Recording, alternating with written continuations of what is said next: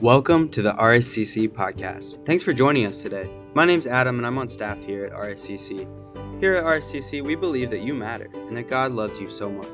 If you want to know more about RSCC or to keep up with what's going on, follow us on social media at RSCC Family or visit our website at rsccfamily.org.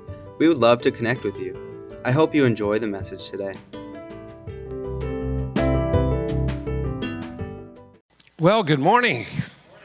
Thanks for having me back again. I am just so happy to be here.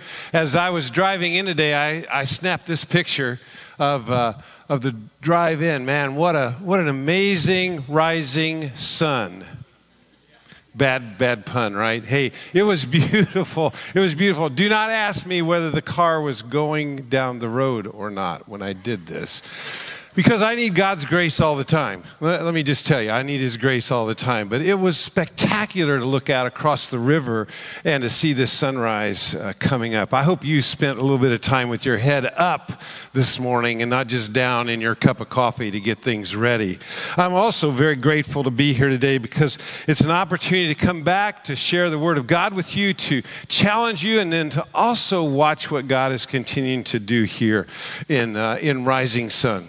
And I've got some conversation to have with your leaders and the excitement of what's next. And it's much like that Christmas morning, you know, when what's next? You're still kind of in anticipation, kind of wondering what's going to be next. And God has something pretty crazy and exciting in store for you. So I want you to have that word right up front. Let's pray together as we get started in this message time. Lord, I just am so thankful that you are caring for us. It is true that you love us, that you watch over us, that you guide, guard, and protect us in all things. And I pray right now, Lord, that you would just open our eyes to your brilliance, to your brightness, to the things that you are teaching us. And just like that sunrise this morning, Lord, amaze us. For it's in Jesus' name I pray. Amen. You know, every day in our news feeds, in our Instagram, Twitter, Facebook, for those of you who are using that, we just get inundated with the news of tension around us, right? I mean, I don't know if you felt the tension during this election season or not. Yeah, anybody totally calm with what's happening right now? It's crazy, right? I mean, just you see it over and over again. And just in this past week, I was dazed by the events that happened, the challenge that I recognized from the nearly daily violence, the horrible way in which people speak to each other. Someone said, if you can't take the heat, get out of the kitchen. But here's what I want to challenge you with today, and that's this. As Christians, we are called into the kitchen to act differently than the world. We're called into the kitchen to act differently than the world. Jesus already told us up front that we were going to have trouble. He was going to be with us. He promised to be with us in the kitchen when it gets hot, and when there's all kinds of tension and violence and challenge. You know, we've heard the statement, sticks and stones may break my bones, but words will never hurt me. At least I grew up with that. I don't know if the youngest generation is hearing those old cliches that mom and dad and grandma and grandpa gave to us. But you know, it's the idea that words may not hurt us, but the reality is words both hurt and they can kill, or they can lead to events that can kill. Yet how quickly our conversations and our disagreements escalate into word wars. I mean, we think if someone doesn't follow our advice or even follow us online that they hate us or think poorly of us. I mean, I can remember being given advice many years ago to buy stock in Enron and Kmart and Toys R Us. I mean, perfectly good advice. It was ugly, right? I mean, it was a challenge. I remember my dad being so angry with my sister one time, and I asked him, what are you so upset about, Dad? And he said, well, she asked my advice on a car, and then she didn't buy it. I went, isn't she an adult? I mean, can't she do that? He was implying that she didn't care for him just because She didn't take his piece of advice. Can I just be honest with you right now in this time of year? There's a lot of anxiety that this time of year brings to me. I mean, I'm 69 years old. I've voted since 1972. Some of you are way more veteran at voting than me. But every time I voted, it is the most important election ever in the history of the world. Is that true for you? I mean, it just comes at me wave after wave after wave. I mean, if the world will end if we don't vote for so-and-so or who and who, and it comes from both sides. I mean, I don't care who you're standing with or for. The other side is saying that's the worst person in the world. And whoever you're standing for, that's the greatest person in the world, right? And it just continues on. But the real reason for my anxiety this time of year is that this is the season of pumpkin spice latte. Oh, goodness. You know, or it's the season of peppermint stick mocha. I mean, if God had intended for these flavors to be in coffee, he would not have put them in pie and ice cream. I mean, we got all kinds of stuff that brings us tension and challenge. I get real passionate in my defense of favorite coffee, Starbucks or Dunkin' Donuts or White Castle, and I leave out a whole list. And some of you are going, "You forgot mine," right? We live with tension all around us, and there's tension in our faith too. Somehow we believe, and I love the songs that we sang, that because there is that challenge that even as I'm going through difficult places, remember what we sang is, he's a way maker. He's not a way taker. He doesn't take me out of the way. He makes a way through the things that are happening in my life. That means I'm going to go through tension. When you open up the scripture and you think seriously about the teachings of Jesus, there's often tension. I mean, on one hand, he seems to be incredibly forgiving. Then on the other side, he holds everybody accountable for their personal worth and work. At times, he's harsh. At times, he seems kind. At times, he points out sin. And then other times, it looks like he ignores it completely. You know, as leaders of the church in every place in which the church meets, we try to our best ability to hang on to that tension. But at times it just gets messy. At times it just seems like we're inconsistent or we're unfair, or maybe at times it seems to be confusing. And when we get emails and notes as leaders of the church, I read them and I smile. Because I think maybe we're getting it right by living in the tension, in the challenge. We're trying to hang on to that tension that you have when you try to love like Jesus. Here's the deal. Personally and individually, we're all tempted to want to resolve that tension. But when you resolve it, you give up something important. It's what drove people crazy about Jesus. But he was comfortable with it. He was able to minister through it. And we dare not walk away from it, even though it's messy. So here's what I know as I'm reading Scripture, that we are to agree with confidence and disagree with love. We're a part of this family, and you probably have it in your own family, that there are places where you agree and you can agree with confidence, and there are places where you disagree with love. Now, John, you know, Matthew, Mark, Luke, John, the gospel writer, he wrote some letters to the churches. John now, he's an older follower of Jesus. He's an old man by the time he starts writing these books that we have in the New Testament by him. Matthew, we think he was burned at the stake pretty early on.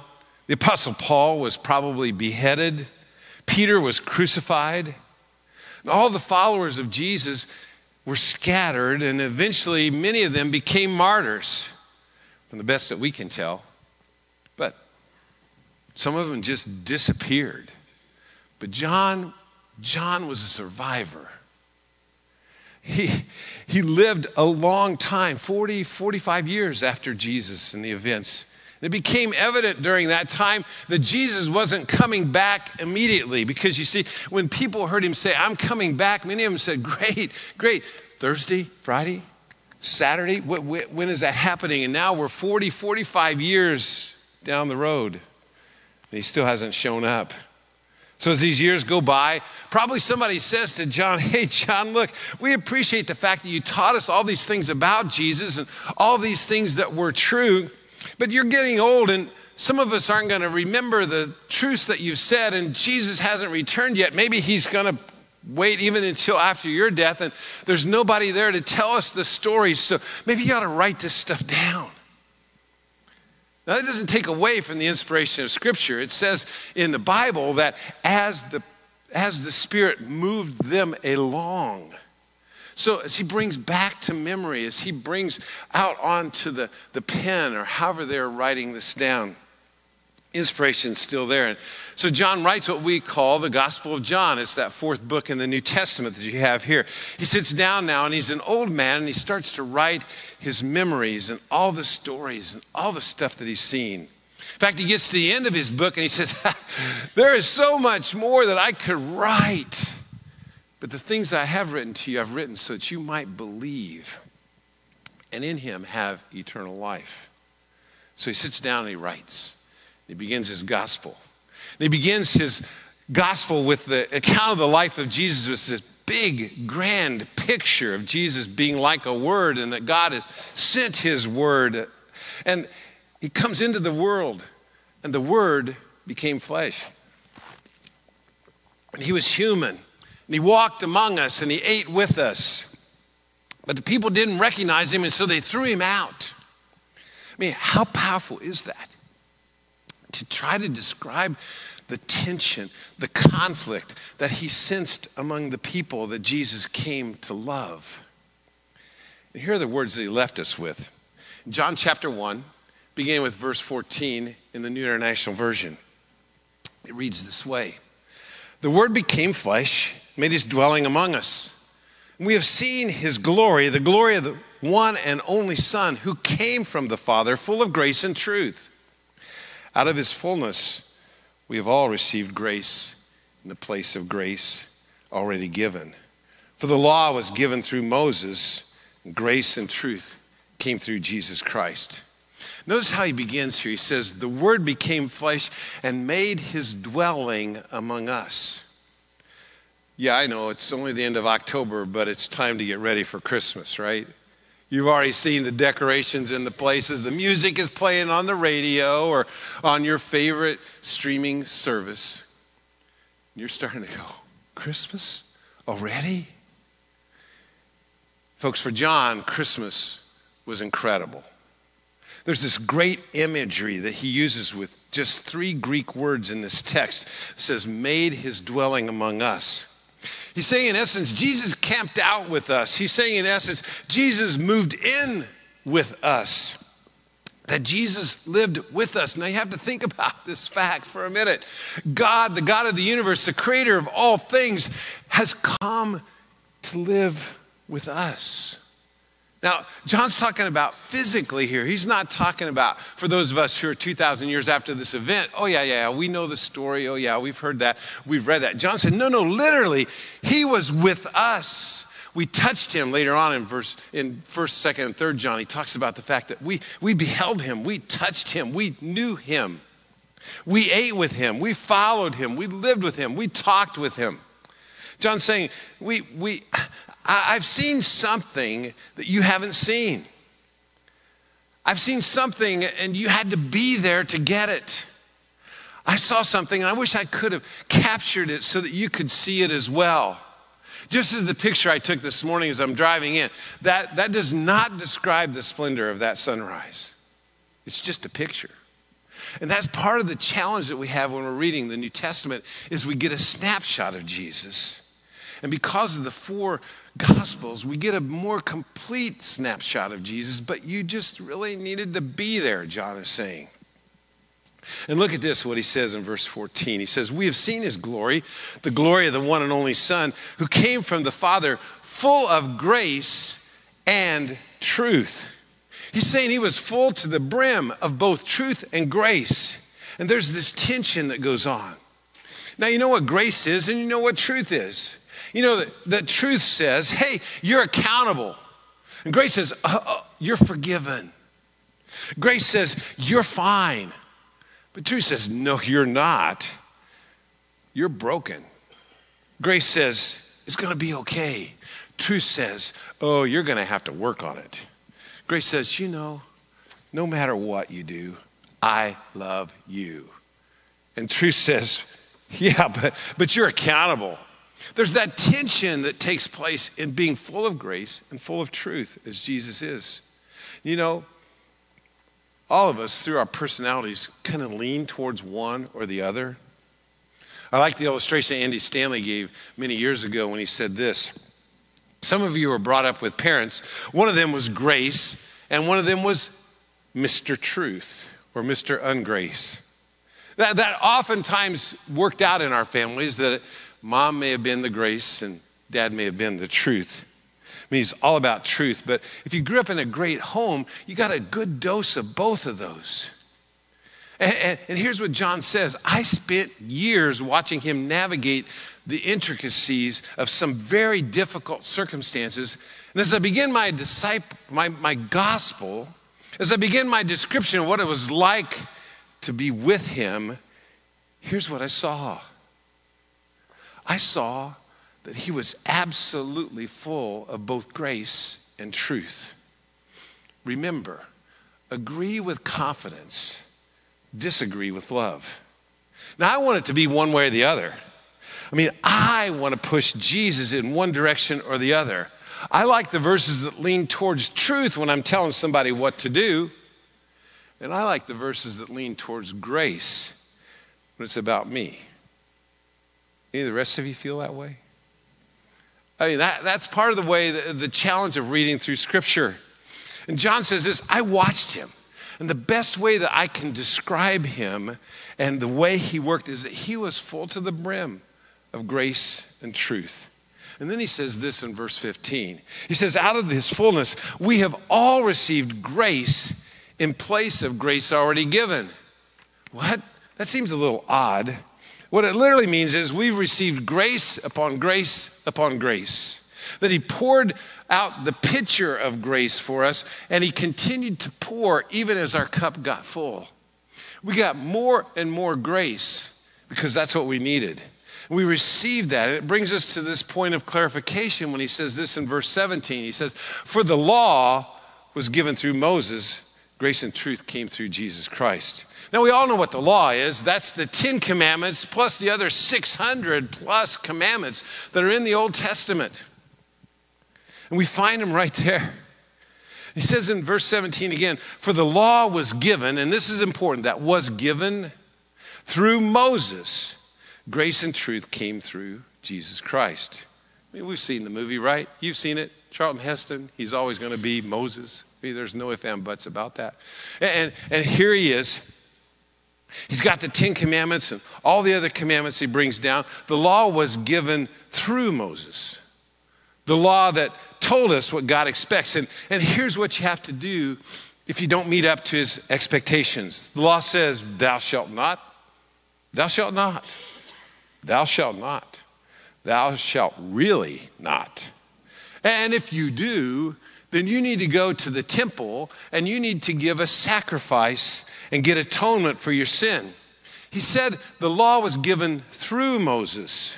Now, through Moses meaning God gave it, and Moses just delivered it to us. There's a huge distinction that's going to be made here by John.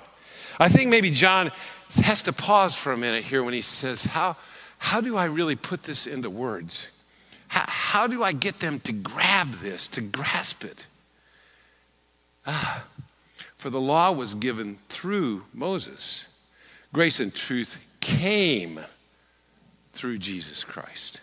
He doesn't use the word given here. He uses a different term. Grace and truth came. The word here means begotten. The word here means it was born. It showed up as a full package in Jesus, given through Moses, but it came in Jesus. He was full of grace and truth.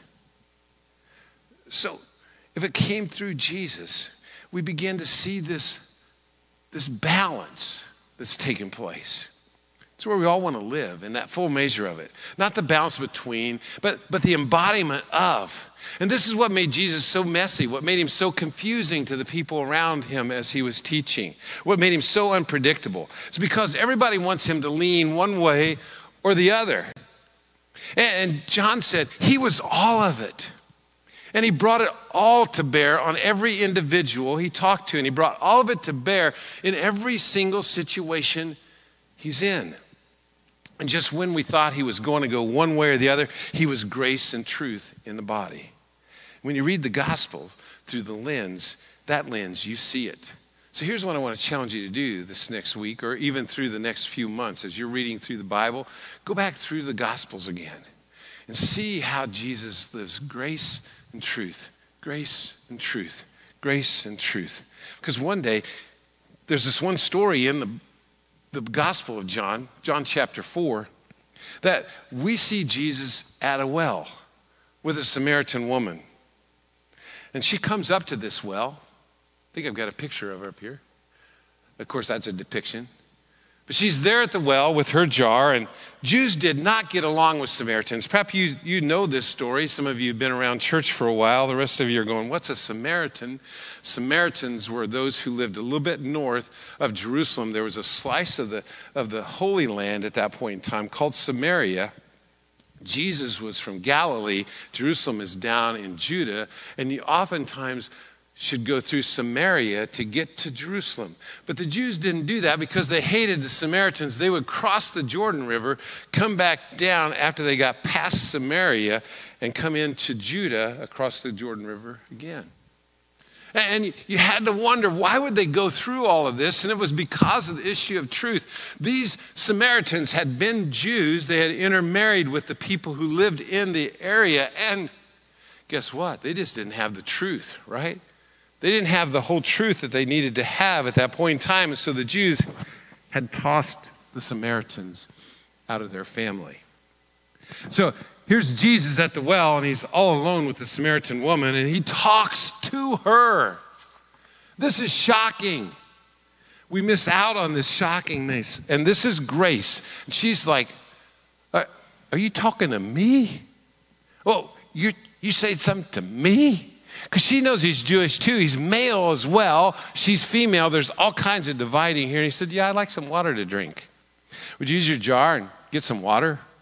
She's so amazed that he's talking to her. I mean, what's up with this? What's going on here? And just as things are going really well in the conversation, he says, hey, I want you to go back to Sychar. That's the town she's from, close to the well. And I want you to go back to Sychar and I get your husband and bring him out. And she says, well, I have no husband.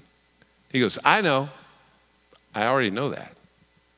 Then he reaches into the most painful, shameful part of her past. He says, you've had 5. And the man you're living with right now, he's not your husband. You are not married to him. And even Samaritans know you don't do that. You've had 5 husbands, and you've either divorced them or they've died. Either way, you've done a horrible job for a woman when it comes to men. You're not good with men. Whoa, Jesus, whoa. Haven't you been to seminary? Haven't you been to counseling classes? Don't you know you don't bring up these kinds of things? You don't say that. You don't bring up the painful, shameful parts. I thought this was grace and truth. Where's the grace? Here's where the grace comes. Because Jesus reveals to this woman something we don't see him reveal to anyone else in all the Gospels.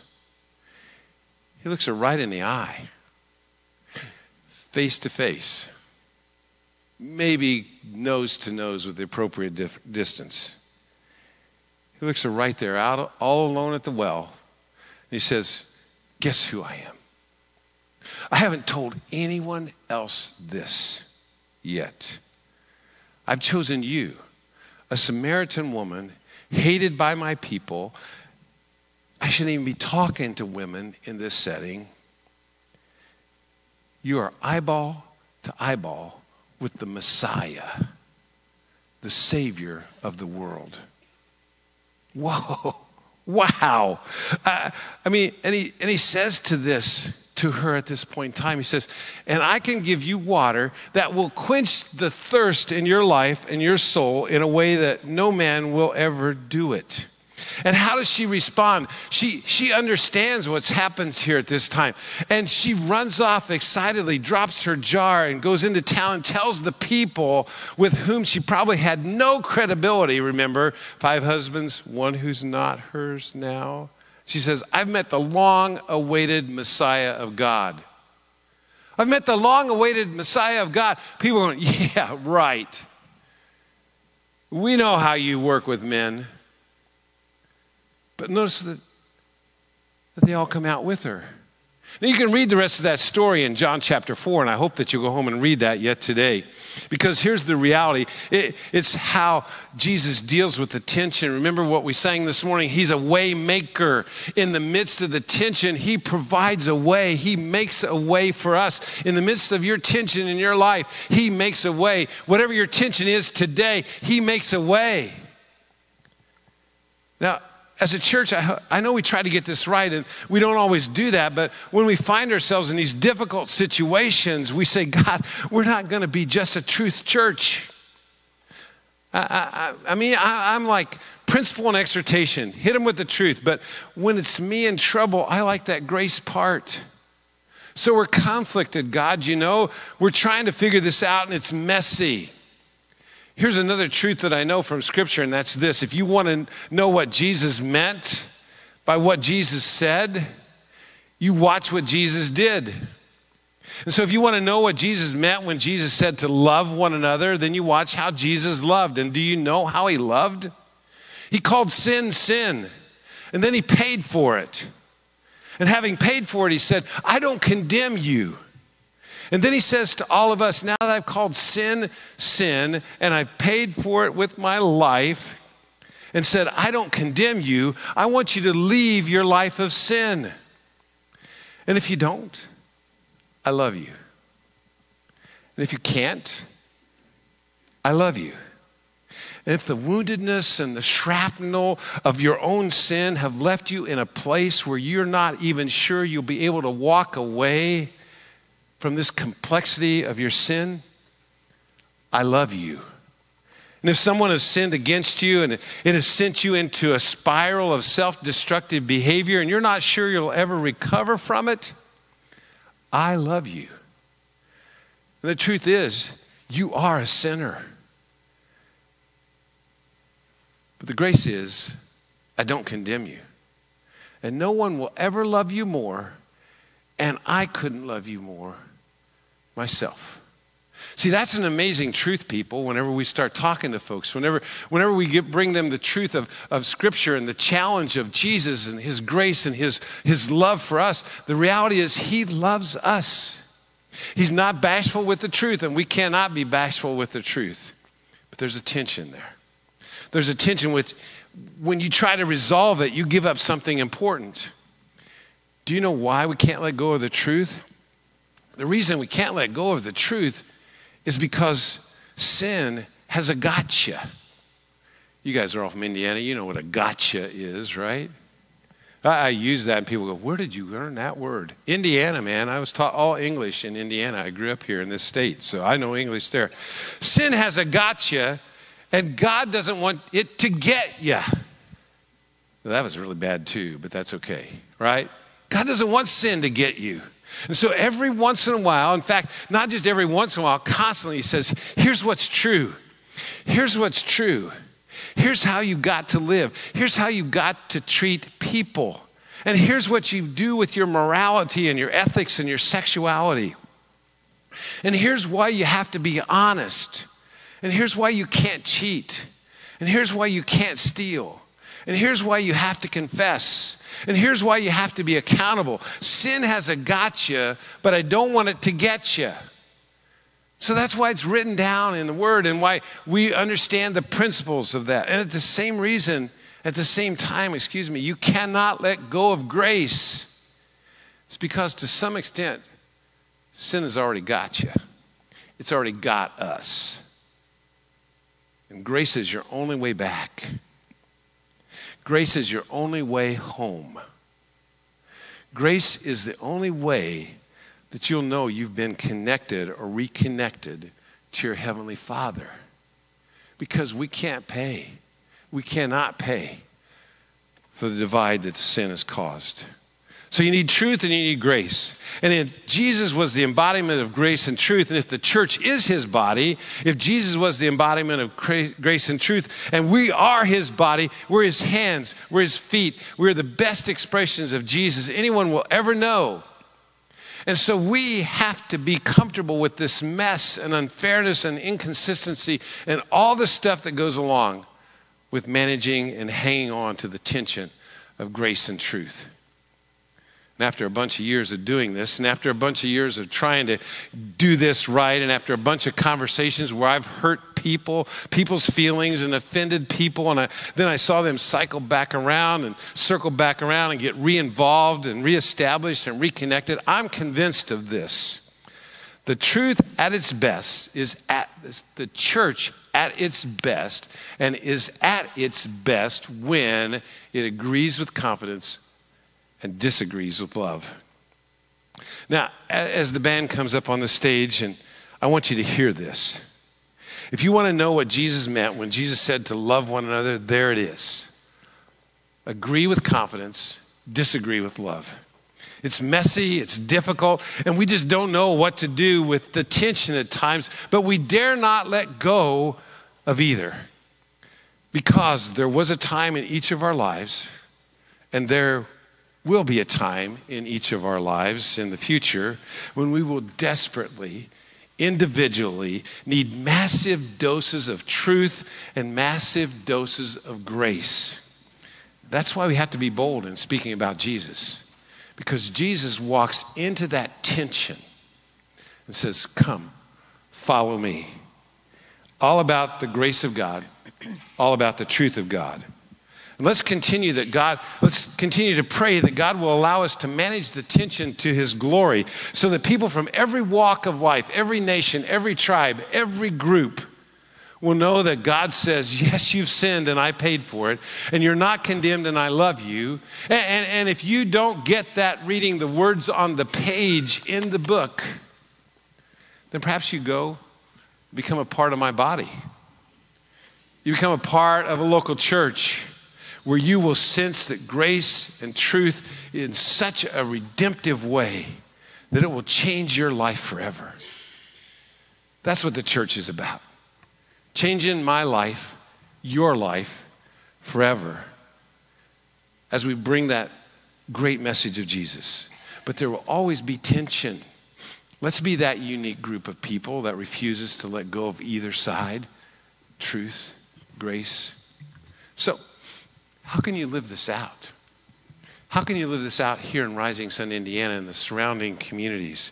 I think the first thing we do is we love and accept people. And we begin that within the church by getting into a group with people who are not like us, a Sunday school class, a small group. And then the second thing is we just don't get involved in divisive conversations. Jesus prayed for unity in John chapter 17. He prayed for you. He prayed for me. And all these things that are around us that seek to divide us, Jesus said, nothing can separate you from me, and nothing should separate you from the family. So whenever people start in on a divisive conversation, you go, wait. Let's remember, we are Jesus' kids. We are God's kids. We're Jesus' brothers and sisters. Let's act like it. Second thing is, trust God with the outcomes. You remember that the New Testament is written when the Romans are in charge, and they are killing people who disagreed with them all the time. I mean, literally. And Jesus comes into that, and with a small band of followers over the next 300 or 400 years, takes over the world without firing a shot. Grace and truth. It's vain to think that this is the issue of all issues. I mean, I was chairman of the board of a pro-life center in Cincinnati for over 10 years. I'm passionate pro-lifer. but to be aware that this may not be the issue of issues. God accomplished his purposes when some of the most deadly tyrants reigned. And I am not calling either of the last two presidents tyrants. Please hear that. Third, though, be generous. Serve willingly. Give lavishly. And watch what God does in your life. If you'd like to be a part of this church, come check with me right after this service. Check with folks out at the Welcome Center. We'd be glad to tell you how to do that. But would you pray with me right now? Father, it's in this moment that we just lift up to you the words on the page that we want to be full of grace and truth, just as Jesus. That we want to hear your word and to be guided by your Spirit in all things. So, Father, right now, in the midst of the challenges that we face, in the midst of the tension of this moment, and this time in the U.S. of an election season that seems to be bitter and caustic, Father, may we be people of grace and truth. May we love the way Jesus loved his enemies, those who disagreed with him. May we speak truth in the way in which Jesus spoke the truth into the communities in which he lived. And may we bring your life into other people's lives as we follow Jesus. For it's in his name we pray. Amen. Thanks for joining in with us today. We hope that you were blessed by this message and that you were drawn deeper in faith with Jesus. If you have any questions or want to continue the conversation, please feel free to email us at info@rsccfamily.org. Thanks for the listen and have a great day.